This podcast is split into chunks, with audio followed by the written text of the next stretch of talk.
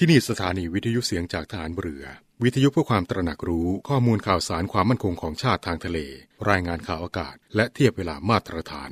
จากนี้ไปขอเชิญรับฟังรายการ นาวีสัมพันธ์ครับ คุณกำลังฟังเสียงจากฐานเรือ ทุกความเคลื่อนไหวในทะเลฟ้าฝั่งรับฟังได้ที่นี่เสียงจากทหารเรือ กับช่วงเวลาของรายการนาวีสัมพันธ์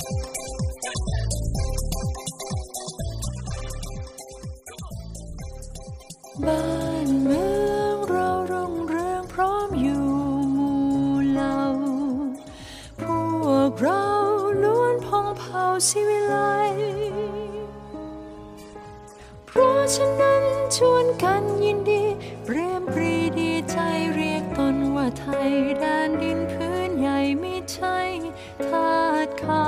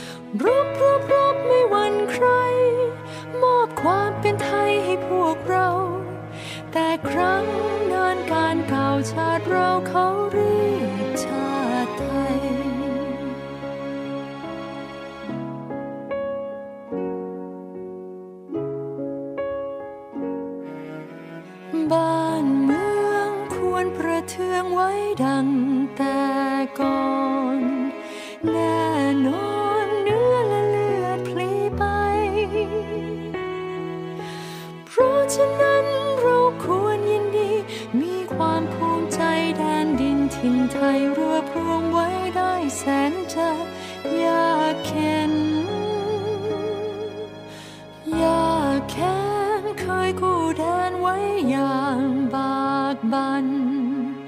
ก่อนนั้นเคยแตกสานสั้นเส้นแม้กระนั้นยังรวมใจ ช่วยกันรวมไทยให้ร่มเย็น บัดนี้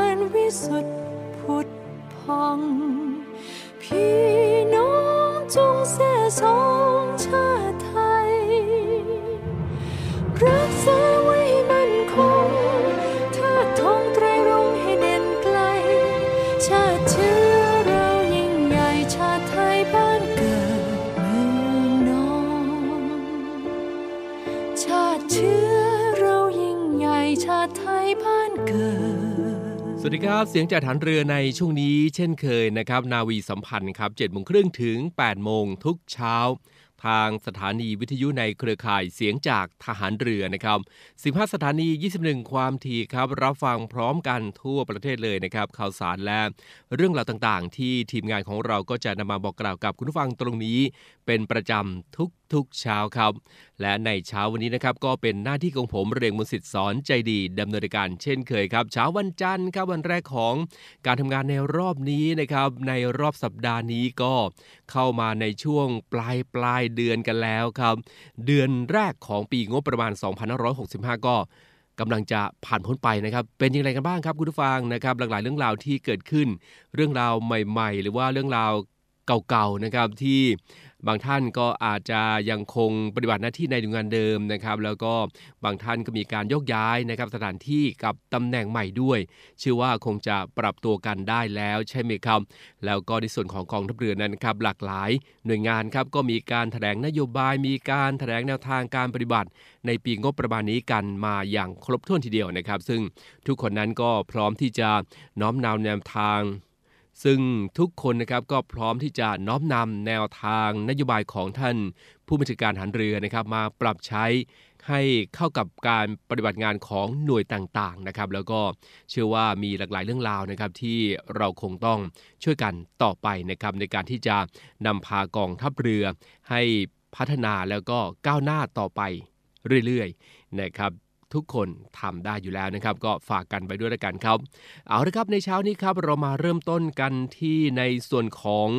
พลเอกอนุพงศ์เผ่าจินดาครับรัฐมนตรีว่าการกระทรวงมหาดไทยนะครับในฐานะ ผู้บัญชาการป้องกันและบรรเทาสาธารณภัยแห่งชาติ ก็ได้เปิดเผยว่าในช่วงของปลายเดือนตุลาคม 2564ร่องความกดอากาศต่ำที่พาดผ่านภาคกลางและภาคตะวันออกนะครับ ก็จะ เลื่อนลงไปพาดผ่านบริเวณภาคใต้และอ่าวไทยครับ ก็จะส่งผลให้บริเวณภาคใต้มีฝนตกเพิ่มมากขึ้น อาจทำให้เกิดน้ำท่วมฉับพลัน และน้ำป่าไหลหลากในบางพื้นที่นะครับกองบัญชาการป้องกันและบรรเทาสาธารณภัยแห่งชาติครับก็ได้ แจ้งให้กองในการป้องกันและบรรเทาสาธารณภัยจังหวัด 14 จังหวัดภาคใต้ จังหวัดเพชรบุรี และประจวบคีรีขันธ์ เตรียมความพร้อมรับมือสถานการณ์อุทกภัย และแจ้งเตือนประชาชนในพื้นที่เสี่ยงภัย จัดกำลังเจ้าหน้าที่ปฏิบัติการสนที่กำลังทุกหน่วยงาน พร้อมเครื่องมืออุปกรณ์ เครื่องจักรกลด้านสาธารณภัย เข้าประจำจุดที่เป็นพื้นที่เสี่ยงภัยไว้ล่วงหน้านะครับเพื่อเผชิญเหตุ แก้ไขปัญหาช่วยเหลือประชาชนตลอด 24 ชั่วโมงครับสำหรับพื้นที่ติดชายฝั่งทะเลและสถานที่ท่องเที่ยว ทางธรรมชาตินะครับ ก็ให้ดูแลความปลอดภัยและกำหนดมาตรการแจ้งเตือนภัยในพื้นที่กำชับสถานประกอบการ โรงแรม แจ้งเตือนนักท่องเที่ยว ให้เพิ่มความระมัดระวังในช่วงที่มีคลื่นลมแรงด้วยนะครับ ก็ฝากกันไว้ด้วยกันครับไปในส่วนไหนนะครับในพื้นที่ไหนก็ ต้องระมัดระวังและปฏิบัติตามคำแนะนำของเจ้าหน้าที่กันด้วยนะครับ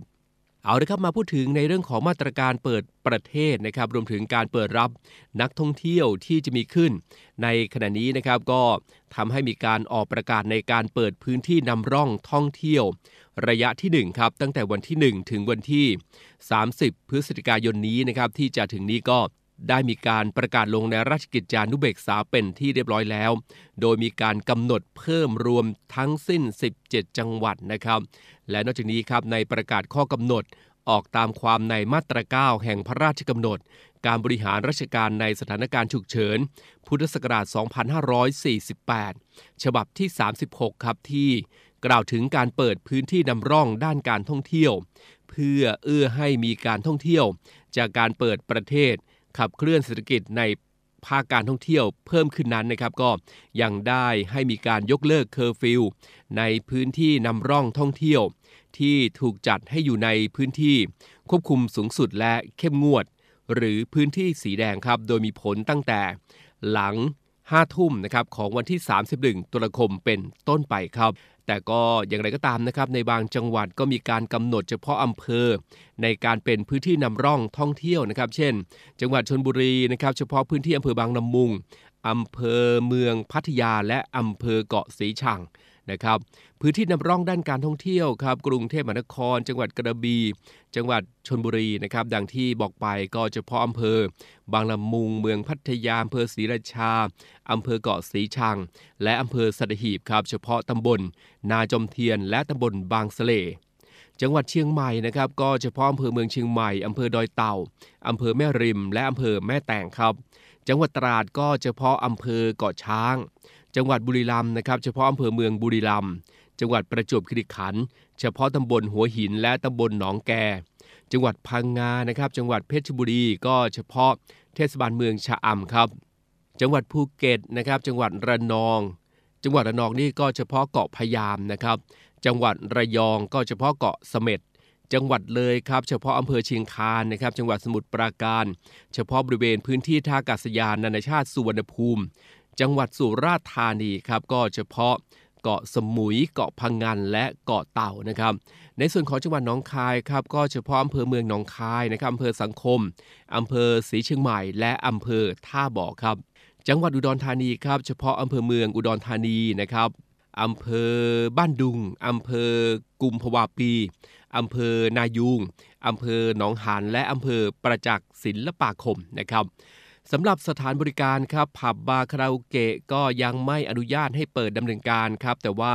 ให้เตรียมความพร้อมไว้นะครับ ส่วนนักท่องเที่ยวที่จะเดินทางเข้าประเทศ ก็ได้กำหนดหลักเกณฑ์เป็น 3 กลุ่มนะครับ ก็กลุ่มแรกนะครับเข้าประเทศแบบไม่ต้องกักตัวนะครับกำหนดเฉพาะการเดินทางทางอากาศเท่านั้น ผู้เดินทางมาจากประเทศต้นทางที่อนุญาตให้เข้าไทยโดยไม่ต้องกักตัว 45 ประเทศครับและก็ 1 เขตบริหาร พิเศษฮ่องกง โดยผู้เดินทางจะต้องพำนักในประเทศนั้นๆ ต่อเนื่อง 21 วันนะครับ ยกเว้นผู้ที่เพิ่งเดินทางไปจากประเทศไทย ไม่ต้องพำนักอยู่ครบ 21 วันครับ หลักเกณฑ์นะครับก็คือต้องฉีดวัคซีนครบ 2 เข็ม ก่อนวันเดินทาง 14 วัน มีผลตรวจปลอดเชื้อ ด้วยวิธี PCR จากประเทศต้นทางก่อนเดินทาง 72 ชั่วโมงนะครับ แล้วก็มีประกันสุขภาพ 50,000 เหรียญสหรัฐ เมื่อมาถึงประเทศไทยตรวจหาเชื้อซ้ำทันที การเข้าพักคืนแรกนะครับ มีใบจองที่พัก ก็เข้าพักโรงแรมที่ได้รับมาตรฐาน SHA Plus นะครับในวันรุ่งขึ้น หากผลตรวจด้วยวิธี PCR ไม่พบเชื้อ ก็สามารถเดินทางต่อไปได้โดยไม่ต้องกักตัวครับ แต่ว่าก็ต้องดาวน์โหลดแอปพลิเคชันที่กำหนด ปฏิบัติตามมาตรการสาธารณสุข และให้ความร่วมมือในการติดตามการเดินทางครับ ส่วนผู้ที่เดินทางมาจากประเทศ 45 บวก1นะครับที่เป็นคนสัญชาติไทย ไม่จำเป็นต้องมีประกันสุขภาพ 50,000 เหรียญสหรัฐครับ หลักเกณฑ์ที่2นะครับผู้ที่เดินทางเข้ามาในแซนด์บ็อกซ์ท่องเที่ยว ใช้หลักการเดียวกันก็คือ วัคซีนครบ ไม่จำกัดประเทศ ผลตรวจเป็นลบมีประกันสุขภาพจองที่พักในแซนด์บ็อกซ์เท่านั้น หากผลตรวจในวันแรกเป็นลบ สามารถเดินทางในพื้นที่แซนด์บ็อกซ์ที่กำหนดได้ แต่ก่อนเดินทางออกจากแซนด์บ็อกซ์ต้องตรวจเชื้อซ้ำในวันที่ 6 หรือ 7 นะครับ หลักเกณฑ์ที่ 3 ครับ กลุ่มที่ไม่เข้าหลักเกณฑ์นะครับไม่จำกัดประเทศ เช่น คนที่ยังไม่ได้รับวัคซีน หรือได้รับวัคซีนไม่ครบ หรือเดินทางมาจากประเทศอื่น ๆ สามารถเข้าประเทศไทยได้ภายใต้เงื่อนไข การกักกันตัวในสถานที่ที่กำหนดนะครับ SQ หรือว่า ASQ เท่านั้นนะครับ ก็ถือว่าเป็นมาตรการที่ได้กำหนดขึ้นมานะครับในส่วนของการที่จะเปิดประเทศนะครับรวมถึงการเปิดรับนักท่องเที่ยวที่จะมีขึ้นในขณะนี้นะครับก็มีการออกประกาศในการเปิดพื้นที่นำร่องท่องเที่ยว ระยะที่1ครับตั้งแต่วันที่ 1 ถึงวันที่ 30 พฤศจิกายนนะครับที่จะถึงนี้ ซึ่งก็ได้มีการประกาศลงในราชกิจจานุเบกษาเป็นที่เรียบร้อยแล้วนะครับก็มีกำหนดการเพิ่มรวมทั้งสิ้น 17 จังหวัดด้วยกันนะครับก็นำมาบอกกล่าวให้กับคุณผู้ฟังได้รับทราบกันในเช้าวันนี้ครับ เอาละครับเดี๋ยวช่วงนี้เราพักกันสักครู่นะครับแล้วช่วงหน้าครับ เราจะไปติดตามสถานการณ์ความมั่นคงทางทะเลกันกับกรมข่าวทหารเรือครับ สักครู่เดียวครับ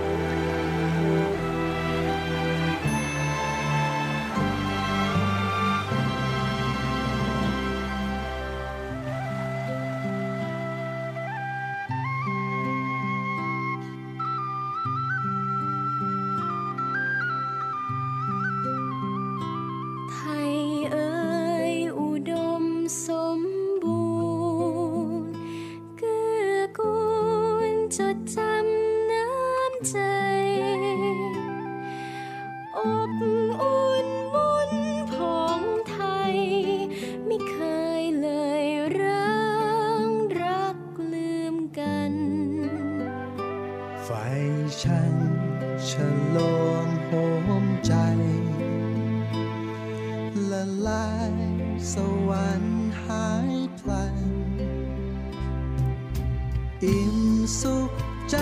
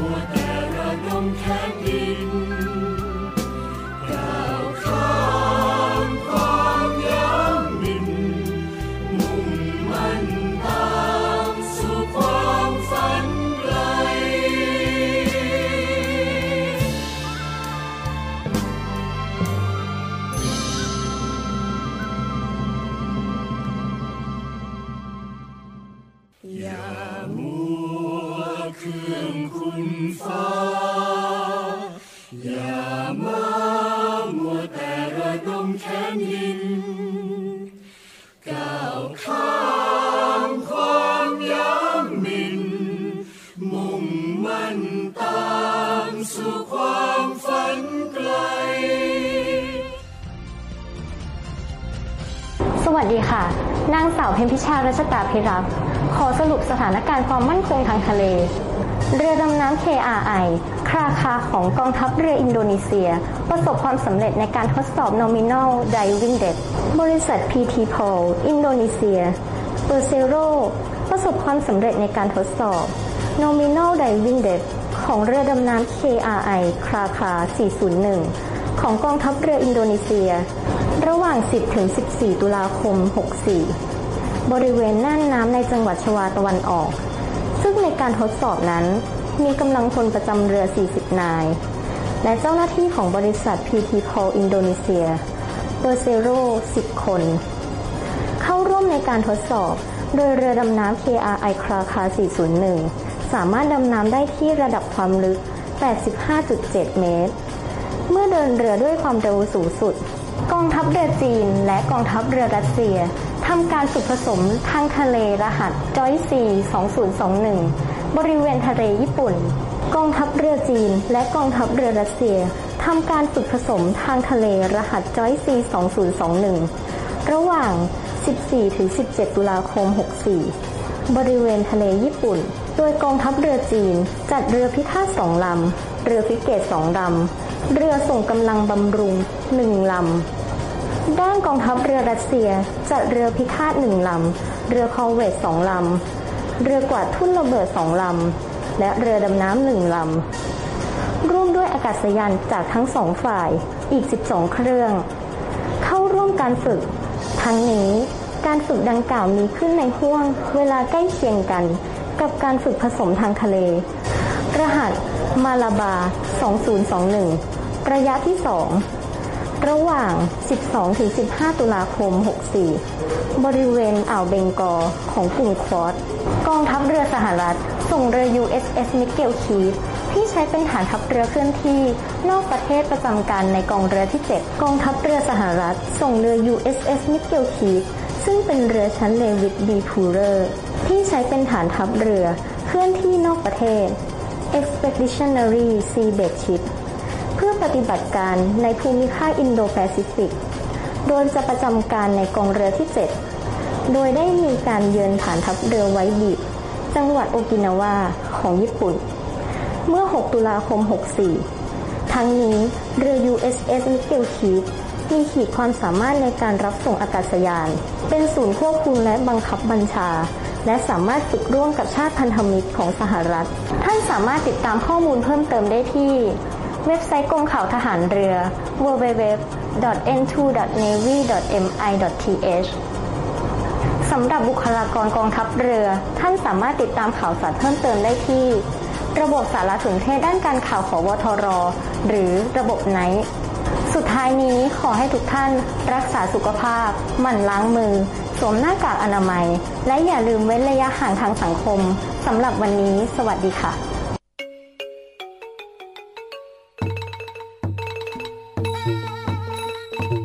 กองทัพเรือขอเชิญชวนพุทธศาสนิกชน ผู้มีจิตศรัทธา ร่วมในพิธีถวายผ้าพระกฐิน พระราชทานกองทัพเรือ ประจำปีพุทธศักราช 2564 ณ วัดชิโนรสาราม วรวิหาร ในวันพฤหัสบดีที่ 11 พฤศจิกายน 2564 ร่วมบริจาคได้ที่กรมการเงินทหารเรือ หมายเลขโทรศัพท์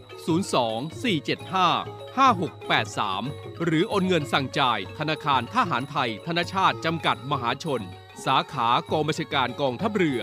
บัญชีออมทรัพย์ เลขที่ 115ขีด2ขีด06613ขีด8ชื่อบัญชีกระถินพระราชทานกองทัพเรือ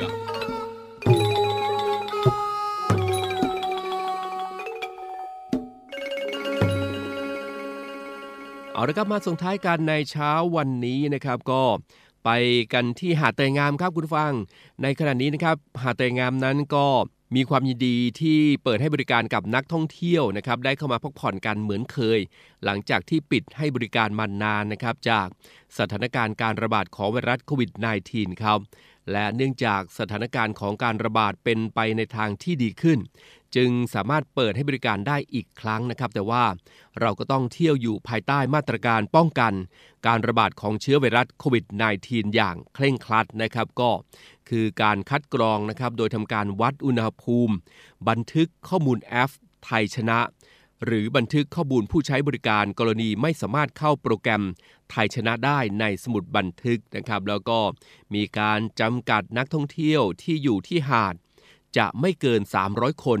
ถ้าครบจำนวนจะปิดไม่ให้เข้าชั่วคราวนะครับจนกว่า นักท่องเที่ยวด้านในจะออกมาจำนวนหนึ่ง จึงเปิดให้เข้าต่อตามคิวนะครับ สวมหน้ากากอนามัยครับ แล้วก็เว้นระยะกลุ่มบุคคลอย่างน้อย 2 เมตร โดยทางหาดก็จะทำสัญลักษณ์นะครับกำหนดจุดให้นั่ง บริเวณชายหาดห่างกัน 2 เมตร กลุ่มละไม่เกิน 5 คนนะครับ การทำกิจกรรมที่มีการเคลื่อนที่ครับ เช่น การเดินการเล่นน้ำทะเล เรือคายักนะครับ หรือว่าเรือพายก็ให้เว้นระยะห่างกัน 2 เมตร งดเว้นการจัดกิจกรรม การแข่งขัน และการจัดกิจกรรมแบบรวมกลุ่มครับ โดยทั้งนี้นะครับทางหาดก็ได้จัดจุดบริการ ล้างมือด้วยเจลแอลกอฮอล์ที่บริเวณจุดเช่า อุปกรณ์ตรงหาดนะครับบริเวณ หน้าห้องน้ำแล้วก็ร้านค้าต่างๆครับ ส่วนในศูนย์อาหารนะครับก็ให้นักท่องเที่ยว นั่งรับประทานอาหารโดยแต่ละโต๊ะห่างกัน 2 เมตร 1 โต๊ะนั่งได้ 4 คนนะครับแล้วก็ให้นั่งชิดขวาของแต่ละด้านครับ การบริการห้องอาบน้ำแล้วก็ห้องสุขานะครับก็กำหนดพื้นที่ให้รอเข้าคิวห่างกัน 1 เมตรครับ นี่ก็เป็นมาตรการที่กำหนดมานะครับในการที่จะ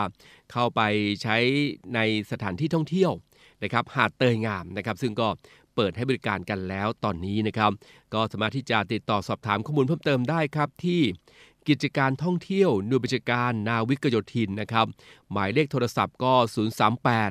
438 457 นะครับ 038 438 457 ต่อ 62509 นะครับ ต่อ 62509 ครับ หรือ 038 437 600 นะครับ 038 437 600 ต่อ 62509 เช่นกันนะครับต่อ 62509 ในวันและเวลาราชการครับก็นำมาบอกกล่าวให้กับคุณฟังนะครับ จะได้มาท่องเที่ยวนะครับกันที่หาดเตยงามครับเอาละครับส่งท้ายกันที่หน่วยเรือรักษาความสงบเรียบร้อย ตามลำแม่น้ำโขงครับ ก็สกัดกั้นป้องกันการหลบหนีเข้าเมือง โดยผิดกฎหมายครับ เมื่อวันที่ 22 ตุลาคมที่ผ่านมานะครับเหนือเรือรักษาความสงบเรียบร้อย ตามลำแม่น้ำโขงเขตอุบลราชธานี นรขอเขตอุบลราชธานีครับโดย นาวเอกนัทวัฒน์วิชกูลผอบอนรขอเขตอุบลราชธานีครับก็จัดกำลังพลทำการลาดตระเวนป้องกันแล้วก็ปราบปราม ผู้หลบหนีเข้าเมืองโดยผิดกฎหมาย ตามที่ได้รับแจ้งจากแหล่งข่าวในพื้นที่นะครับ ซึ่งก็สามารถจับกลุ่ม ผู้หลบหนีเข้าเมืองโดยผิดกฎหมายเป็นชาวสปปลาวนะครับจำนวน 13 รายครับ ชาย 3 หญิง 5 คน พร้อม เยาวชน 5 คนนะครับบริเวณ ริมฝั่งแม่น้ำโขง บ้านแก้งเกลี้ยงนะครับตำบลเขมราชอำเภอเขมราชจังหวัดอุบลราชธานีครับ โดยผู้หลบหนีทั้งหมดเป็นราษฎรชาวแขวงสวรรณเขต สปปลาวครับ ก็ได้ทำการจับกลุ่มนะครับผู้ลักลอบหลบหนีเข้าเมืองทั้งหมด มาที่บกนรขอเขตอุบลราชธานี เพื่อทำการตรวจคัดกรองโรคโควิด -19 ตรวจสอบประวัติ ซึ่งผลการตรวจเป็นลบทั้ง 13 รายครับ และดำเนินการส่งผู้หลบหนีเข้าเมืองทั้งหมด ให้กับตอมและสพเขมราชเพื่อดำเนินการดำเนินคดีต่อไปนะครับ กองทัพเรือจัดตั้งกองทุนน้ำใจไทย เพื่อผู้เสียสละในจังหวัดชายแดนภาคใต้ และพื้นที่รับผิดชอบกองทัพเรือ เพื่อนำไปมอบให้กำลังพลกองทัพเรือ และครอบครัวที่เสียชีวิต หรือบาดเจ็บทุกพลภาพ จากการปฏิบัติหน้าที่ ร่วมบริจาคเงินสมทบทุนช่วยเหลือได้ที่ ธนาคารทหารไทย สาขากองบัญชาการกองทัพเรือ หมายเลขบัญชี 115ขีด2ขีด17087ขีด2 ชื่อบัญชี กองทุนน้ำใจไทยเพื่อผู้เสียสละในจังหวัดชายแดนภาคใต้ และพื้นที่รับผิดชอบกองทัพเรือ กรุณาส่งหลักฐานการโอนเงินมาที่กรมการเงินทหารเรือ หมายเลขโทรศัพท์ 0 2475 5557 หรือ 02475 4584 เอาละครับทั้งหมดนี้ก็คือเรื่องราวและข่าวสารต่างๆนะครับที่นำมาบอกกล่าวกับคุณผู้ฟังในช่วงของรายการนาวีสัมพันธ์ในเช้าวันนี้นะครับหมดเวลาแล้วครับคุณผู้ฟัง คงต้องลากันด้วยเวลาเพียงเท่านี้ ดูแลรักษาสุขภาพกันด้วยนะครับมาตรการในการป้องกันโควิด -19 ต้องเข้มข้นให้มากๆนะครับในช่วงที่เปิดประเทศนี้ก็คงยังต้อง เข้มแข็งตั้งกาดที่ดีเยี่ยมกันต่อไปนะครับ แล้วก็ ดูแลสุขภาพกัน มีความสุขกันทุกคนครับ เช้านี้ลากันไปก่อนครับ สวัสดีครับ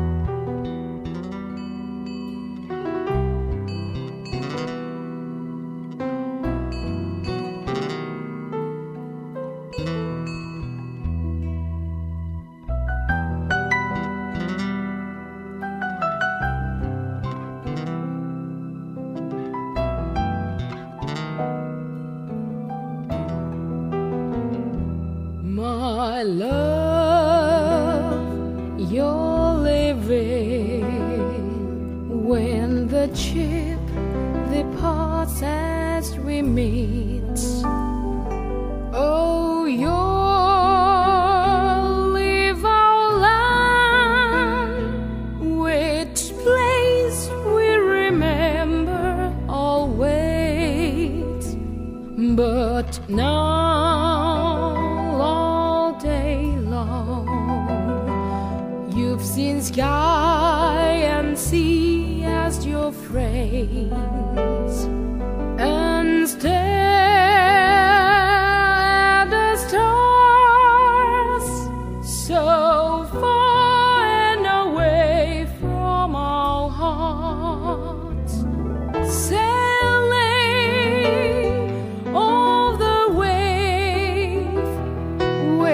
see